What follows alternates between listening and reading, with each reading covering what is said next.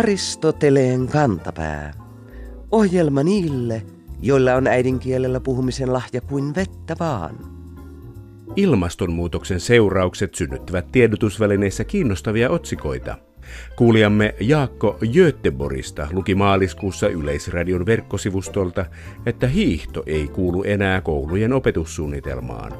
Juttu kiteytti opetussuunnitelman muutoksen näin. Viikon sitaatti. Peruskoulun läpi voi luistella hiihtämättä metriäkään. Jaakko Göteborista ihmettelee. Kuinka luistellaan peruskoulun läpi? Vastaamme, että arktiselle kansallemme koulujen ja muiden velvollisuuksien läpi luisteleminen ja hiihtäminen ovat jo pitkä perinne. Ne merkitsevät kevyempää velvollisuuksien suorittamista kuin vaikka rämpiminen, kahlaaminen tai tarpominen. Eli jos hiihtäminen on ihmistaimelle vierasta, ilman sitä koulun läpi voi nyt luistella kevyesti. Hiihtäminen on kuitenkin muutakin kuin hikilautojen lykkimistä, joten toivotaan, että nyt kun se on poistunut ikävien kouluaineiden listalta, tämä lennokas liikuntamuoto nousee uuteen kukoistukseen.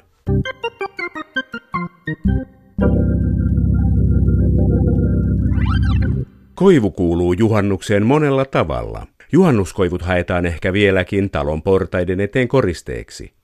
Toisten mukaan tapa liittyy muinaisiin uskomuksiin hedelmällisyydestä.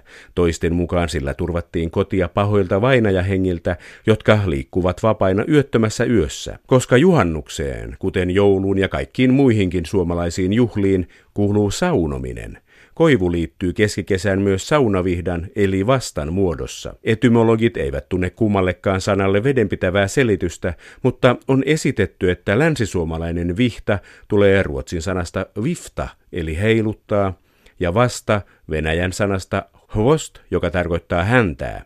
Ylen haastatteleman kokeneen vihdantekijän mikkeliläisen Atte Kakriaisen mukaan vihdan ja vastan ero on se, että jos koivunvitsa kimppu kiinnitetään yhteen pannalla tai kahdella, kyseessä on vasta. Jos se sidotaan oikein kunnolla, kyseessä on vihta. Oli esineen nimi vasta tai vihta, kyseessä on kuitenkin nippu koivunvitsoja. Venäläisillä saunojilla sen sijaan on jopa seitsemän erilaista mahdollista vihtaa eli kylpyluutaa, banny venik, niin kuin termi venäjäksi kuuluu. Listaus alkaa itseoikeutetusti koivunvihdasta, joka helpottaa rasitettuja lihaksia ja hengitystä. Tammivihta pidentää tietysti ikää, mutta myös alentaa verenpainetta. Lehmusvihta rentouttaa ja toimii kipulääkkeenä. Eukalyptusvihta parantaa tulehduksia sekä edistää lempeä ja pajuvihta pitää ihon nuorena sekä torjuu reumatismia. Heisi ja selja ovat perinteisiä lääkeyrttejä, joten niistä tehdyt vihdat ovat myös superterveellisiä. Näiden lisäksi ei ole vaikea löytää tietoverkoista selvityksiä männyn, kuusen, katajan tai vaahteran oksista tehtyjen vihtojen eduista. Tuntuukin siltä, että suomalaisessa saunomisperinteessä on korostunut yksipuolisesti raatamisesta väsyneiden lihasten hoito, kun olemme tyytyneet pelkkään koivuvihtaan. Koivuja meillä kasvaa joka paikassa, mutta monia listan vihtapuista esiintyy vain eteläisimmässä Suomessa. Monia näistä oudommista puista kutsutaan jalopuiksi. Miksi vain harvinaiset puumme ovat jaloja? Miksei koivu ole jalo? Jos nämä eksoottiset puut tulevat etelästä, tulevatko niiden nimet myös muista kielistä? Kasvien nimien ekspertti, kotuksen erityisasiantuntija Kirsti Aapala kertoo.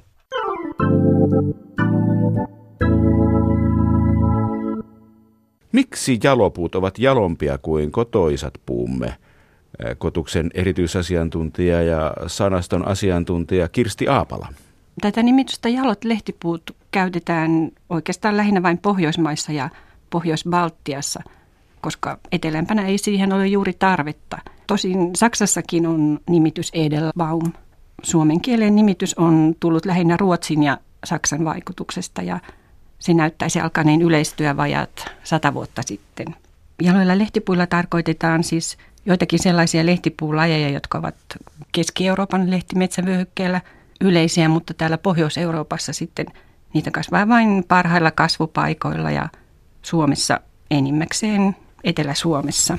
Tämä tiettyjen lehtipuiden jalous viittaa siis siihen, että nämä puut ovat harvinaisia – koska ne tarvitsevat esimerkiksi tavallista ravinteikkaampaa kasvualustaa tai sitten ne eivät kestä pakkastalvia. Ja sitten harvinaisuutensa takia ne ovat myös arvokkaita ja niiden puuaineskin on usein arvostettua. Aika monet niistä ovat kovia ja sitkeitä ja niistä on voitu tehdä esineitä, jotka vaativat kovaa kulutusta. Kutsutaanko Etelä- tai Keski-Euroopassa mäntyä ja kuusta ja pajua jalopuiksi, kun meillä ne ovat siellä harvinaisia. En ole ainakaan kuullut tällaista tuskinpa. Kun me eletään täällä näiden puiden levinnäisyyden reuna-alueella, niin tuleeko niiden nimet myös tuolta eteläisemmistä kielistä? Tuleeko vaikkapa Vaahteran nimi jostain etelästä? Vaahterassahan on suomeksi, jos ajattelee, niin sekä vaahtoa että vantteraa. Voisi kyllä olettaa, että monet näistä jalojen lehtipuiden nimityksistä tulisi kauempaa, mutta nykytietämyksen mukaan niin ne ovat kuitenkin omaperäisiä. Ja tämä johtuu luultavasti siitä, että noita puita on kasvanut täällä koko sen ajan, kuin suomea puhuvia ihmisiäkin on asunut. Tai itse asiassa ne puut ovat oikeastaan olleet täällä paljon kauemmin, koska menneinä vuosituhansina on ollut paljon lämpimämpiä kasvukausia ja levinneisyysalue on ollut paljon nykyistä laajempi. Tämä vaahtera ei ole lainaa, vaan sillä on vastineita sekä Itämeren suomalaisissa kielissä että sitten Mordvassa ja Marissa ja kaikissa näissä kielissä sillä on sama merkitys. Suomen kirjakieleen tämä pitkävokaalinen vahtera yleistyi vasta 1800-luvulla. Se on lähtöisin itämurteista. Varhemmin kirjakielessä nimittäin käytettiin lyhytvokaalista muotoa vahter tai vahtera, joka on taas niitä länsimurteiden alueelta, jossa vahtera kasvaa. Muita nimityksiä ei Suomessa vahteralla ole ollutkaan tai ei ainakaan tiedetä, että olisi ollut. Vaahterahan on hyvin kovaa puuta. Onko se ollut tärkeä tarveesine, materiaali? Sanaston asiantuntija Kirsti Aapala. Ainakin siitä on tehty huonekaluja ja esimerkiksi viulujen äänilaatikoiden pohjia on tehty siitä tai tehdään edelleen. Sen pintakerrokset on taas taipusampia ja sitkeitä ja niistä on kiskottu päreitä vähän saman tapaan kuin männystä. Vahteran puuaine on liukasta, Siksi nämä päreet ovat olleet hyviä seulan pohjiin ja seuluja on taas käytetty, kun on erotettu roskia viljanjyvistä. Suomessa jotenkin ajattelee, että vaahtera on eteläinen puu, joka viihtyy Etelä-Suomessa levinnäisyysalueensa rajoilla. Miten niin eteläinen puu voi olla niin pohjoisen maan kuin Kanada tunnus? No Kanadakin on laaja maa ja siellä on useita kasvillisuusvyöhykkeitä ja se on myös metsäinen maa ja puilla on ollut tärkeä merkitys historiassa ja talouselämässä. Ja tämä lipussa oleva vaahteranlehti on sokerivahteranlehti ja se on se vaahtera, jonka mahlasta tehdään vaahterasiirappia. Ja vaahterasiirappia valmistetaan varsinkin Kanadan itäosissa Kepekissä ja sitten siinä rajan takana Yhdysvaltojen puolella – tämä Kanadan vaahteralippu on oikeastaan yllättävän nuori, sillä se on tullut käyttöön vasta 1960-luvun puolivälissä. Ja kun lippua silloin valittiin, niin sen ulkoasun ei haluttu millään tavalla muistuttavan niistä vanhoista siirtomaajoista. Ja siksi päädyttiin lippuun, jossa ei ole mitään muistumia Ison-Britannian. Tämä punainen vaahteralehti ei ollut mitenkään uusi, koska sitä oli käytetty jo 1800-luvulla Kanadan vaakunassa. No palataanpa sitten Suomeen, jossa kasvaa jonkun verran lehmuksia. Ja liittyykö lehmuksen nimi jotenkin lehmään, sanaston asiantuntija Kirsti Aapala? No tällaista on tosiaan ehdotettu myös. Tämän oletuksen mukaan lehmus ja lehmä olisivat molemmat lähtöisin sellaisesta pehmeää ja helposti käsiteltävää merkinnästä kantasanasta. Lehmus sopii tähän sikäli, että sen puuaines on pehmeää ja lehmän nimen on sitten ajateltu kuuluvan tähän yhteyteen siksi, että se viittaisi siihen, että lehmä on luonteeltaan säysiä, eli siis pehmeä luonteinen. Mutta tämä merkitysyhteys on kuitenkin niin etäinen, että tätä selitystä ei oikein ole pidetty vakuuttavana. Mutta lehmuksella on muuten Suomen jaloista lehtipuista eniten kansanomaisia nimityksiä. Luultavasti siksi, koska sen kasvualuekin on laajin. Se yltää tuonne aina Kokkolaan, Iisalmeen ja Nurmekseen asti. Tämä kirjakielinen lehmus on vanhastaan ollut etenkin kaakkoismurteissa käytössä. Murteissa on myös jonkun verran sellaisia yhdyssanoja, joissa lehmus on alkuosana ja jälkiosana on sitten jokin toinen puulajin nimitys, kuten lehmushonka, lehmusmänty, lehmuskuusi tai lehmuskoivu. Näillä ei tarkoiteta siis mitään sellaista erikoista risteymää, vaan sellaista mäntyä, kuusta tai koivua, jonka puuaine on ollut tavallista pehmeämpää. Ovatko nämä kansanomaiset nimitykset lehmukselle paljon sanasta lehmus poikkeavia? No kyllä ovat joo, että tutuin niistä on varmaan niinipuu. Sitähän käytetään myös yleiskielessä. Ja se on myös näistä murteissa olevista nimityksistä laajimmille levinnyt. Se tulee siis tästä niinestä, eli näistä lehmuksen kuoressa olevista sitkeistä kuiduista, joita on tosiaan käytetty monenlaisiin punontatöihin. Niinipuun nimitystä on käytetty etenkin lounas- ja hämäläismurteissa ja sitten laajalti savolaismurteissa myös.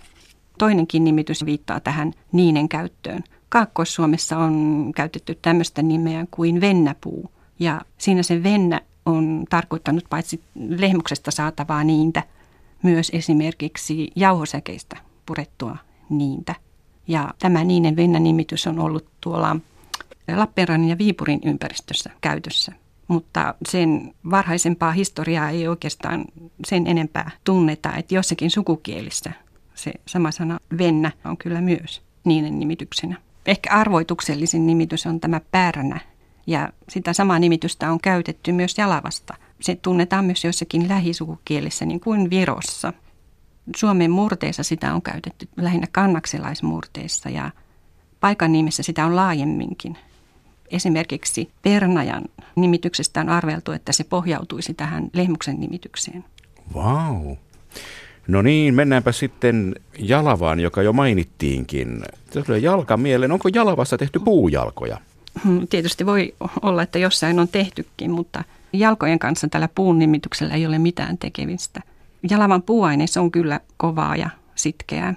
Murteissa tästä on käytetty myös, käytetty myös sellaisia nimityksiä kuin jaalova, jalain, jalaja, jalaajas ja janava. Ja tällaista samantapaista vaihtelua on myös esimerkiksi Pihleän ja Katajan nimissä. Ja myös joissakin Itämeren suomalaisissa kielissä tämä jalava tunnetaan, mutta varhaisempi alkuperä on ainakin toistaiseksi vähän hämärä. Suomessa kasvaa alkuperäisenä kaksi jalavalajeja, eli kynäjalava ja vuorijalava, ja ne muistuttavat toisiaan, mutta sitten niiden kasvupaikat ovat erilaisia. Vuorijalava on lehtometsissä kasvava ja kynäjalava taas rannoilla. Tätä kynäjalavaa on kutsuttu murteissa myös kynnepääksi tai kynnepuuksi. Ja niitä on käytetty nimenomaan siellä, missä kynäjalavakin luontaisesti kasvaa, eli Hämeessä, lähinnä Vanajavedin ympäristössä ja sitten läntisellä Uudellamaalla. Ja Karjalan kannaksella, lähinnä Laatokan rannallakin sitä on jonkin verran käytetty. Jälleen Virossa on vastaava nimitys ja siellä on kynäjalavan kirjakielinenkin nimitys kynnäpuu.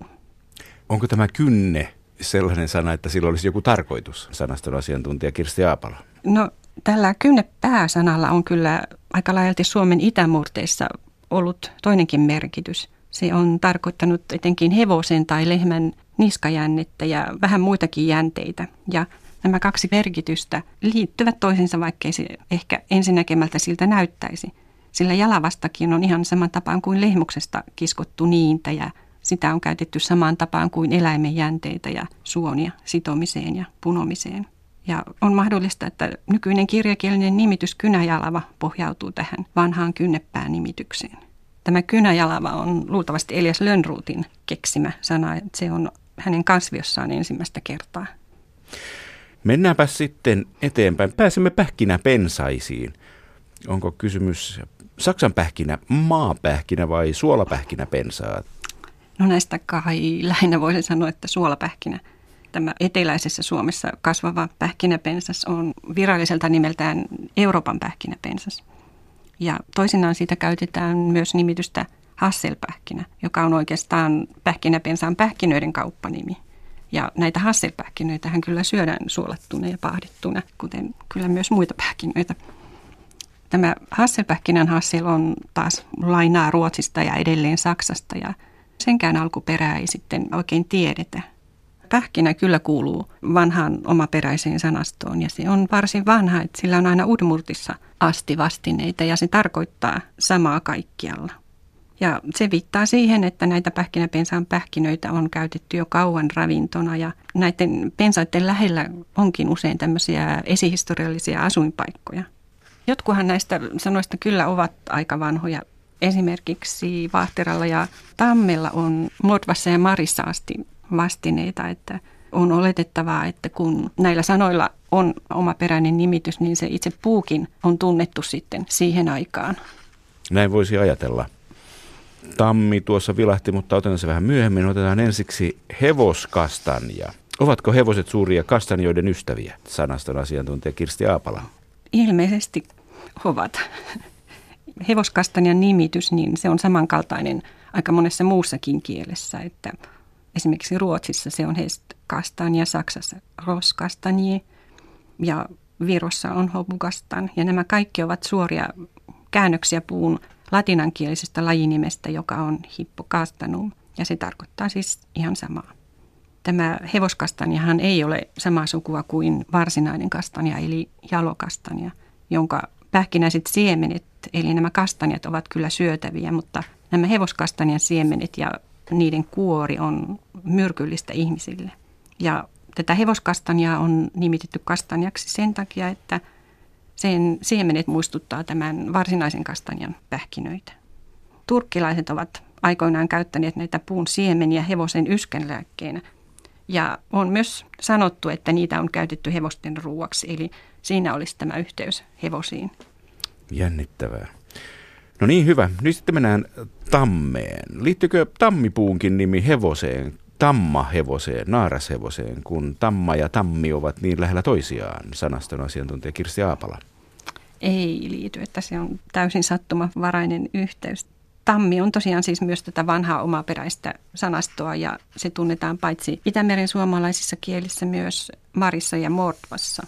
Sen puuaines on hyvin lujaa ja sitä on käytetty moniin tämmöisiin kestävyyttä vaativiin rakennuksiin ja rakennelmiin, esineisiin ja puulaivojen aikaan se oli erityisen tärkeä rakennuspuu ja Ruotsin vallan aikana alukset tehtiin lähinnä tammesta ja siitä seurasi sitten, että tammimetsät harvenivat ja osaksi hävisivätkin kokonaan. Määrättiin sitten lakeja ja asetuksia, joilla pyrittiin suojelemaan metsiä hävitykseltä ja vuonna 1746 annettiin määräys, jonka mukaan tammit kuuluivat valtiolle. Suomessa tällä oli päinvastainen vaikutus, sillä tammia ei sitten enää arvostettu, kun niitä ei voinut käyttää omiin tarpeisiin. Jännittävää. Ja ne käytettiin polttopuuksiin. Ilmeisesti vähän tämmöisiin vähempiarvoisiin. Voi voi. Mm. Tammihan on monien kansojen kunnioittama puu, että esimerkiksi roomalaisten mukaan se oli ylijumala Jupiterin puu ja kreikkalaisten mukaan taas Zeuksen ja skandinaavien mukaan ukkosen jumala Tuurin. Ja Kalevalassakin tammi mainitaan. Se oli tämä myyttinen puu, iso tammi. Sehän elää hyvin vanhaksi, aivan saman tapaan kuin lehmus, että molemmat voivat elää tuhatvuotiaiksi. Ja näitä vanhoja puita on arvostettu. Niiden juurelle on kokoonnuttu ja on ajateltu, että ne itse puut ovat jo parantavia. Vau. Wow. Hauska, että hyvin kova tammi ja hyvin pehmeä lehmus ovat kumpikin tällaisia pitkäikäisiä kunnioitettuja puita. Mm, aivan. Lehmuksellahan sisus kyllä voi lahota. Sitten nämä monet vanhat lehmukset ovat onttoja, mutta ne kuitenkin elää edelleen. Hyvä. Mennäänpä sitten semmoiseen puuhun kuin saarni. Onko saarni saarnaajan eli pappien ja muiden hengen henkilöiden oma puu, kun sen nimi muistuttaa saarnaamista? Ei aivan, mutta esimerkiksi skandinaavisessa mytologiassa niin saarni on ollut tärkeä puu. Se oli maailman puu ja sen oksat kannattelivat maailmankaikkeutta. Sekin oli omistettu yli Jumala Tuurille ihan niin kuin tammi. Muina skandinaavien etnatarustossa kerrotaan, että ensimmäinen mies vuotiin saarnesta. Saarnen puuaineskin on muuten kovaa. Saarnin nimitys tunnetaan Suomen lisäksi joissakin sukukielissä ja, ja myös marin kielessä, mutta siellä se tarkoittaa hopeapajua tai pajua sitä pidetään kuitenkin näihin vanhoihin omaperäisiin sanoihin kuuluvana. Perniössä ja Maariassa varsinais-Suomessa sitä on kyllä sanottu askiksi, joka on suora laina Ruotsista. Ja tarkoittaa saarnia. Kyllä, joo. Saarnilla ei juuri muita nimityksiä ole, mikä varmaan johtuu siitä, että se on aika harvinainen puu Suomessa.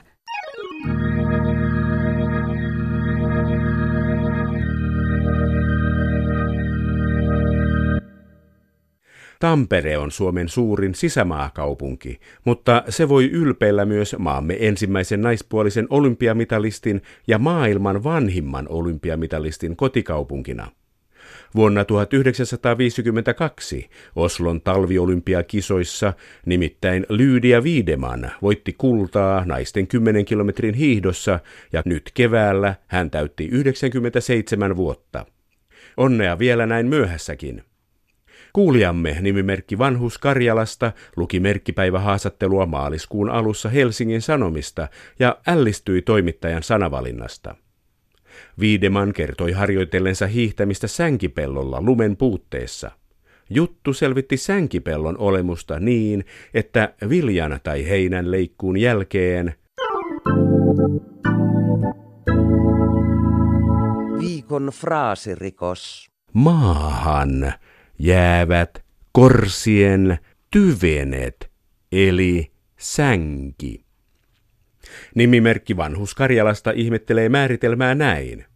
No onhan sitä painetussa sanassa istutettu myös taimenia, ja puuron ja vellin erokin on kiinni vain nestetilkasta.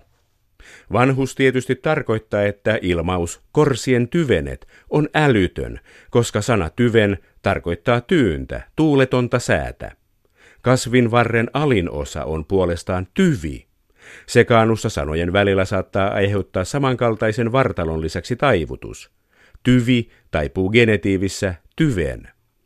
Aristoteleen kantapään tuulennopea olkifraasien ylimmäinen lyhteenkantaja julistaakin kirjoittajan syylliseksi lyhemmän korren vetämiseen sanavalinta-arvonnassa. Rangaistukseksi määräämmekin hänet osallistumaan tänä kesänä suvun maalaisserkun heinänteko talkoisiin sukset jalassa.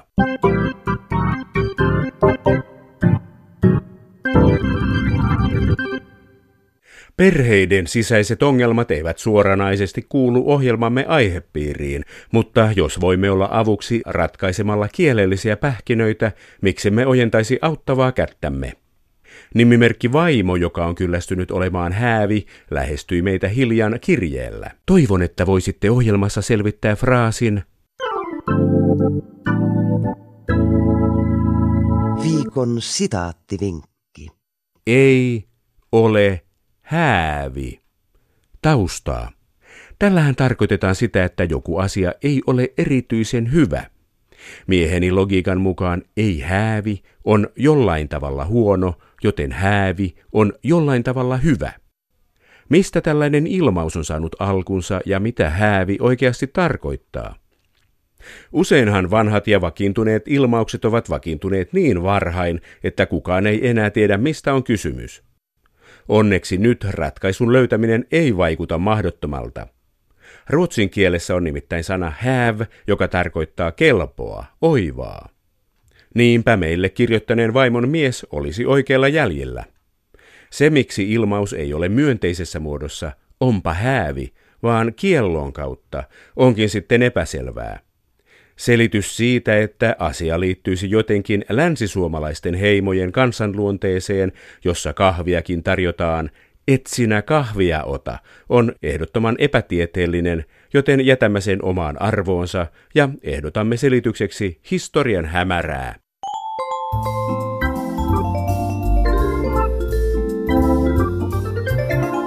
Kerro Aristoteleen kantapäälle, mikä särähtää kielikorvassasi. Tee se internetissä osoitteessa www.yleradio1.fi kautta Aristoteles tai lähetä postikortti PL 58 00024 Yle. Aristoteleen kantapää selvittää, mistä kenkä puristaa.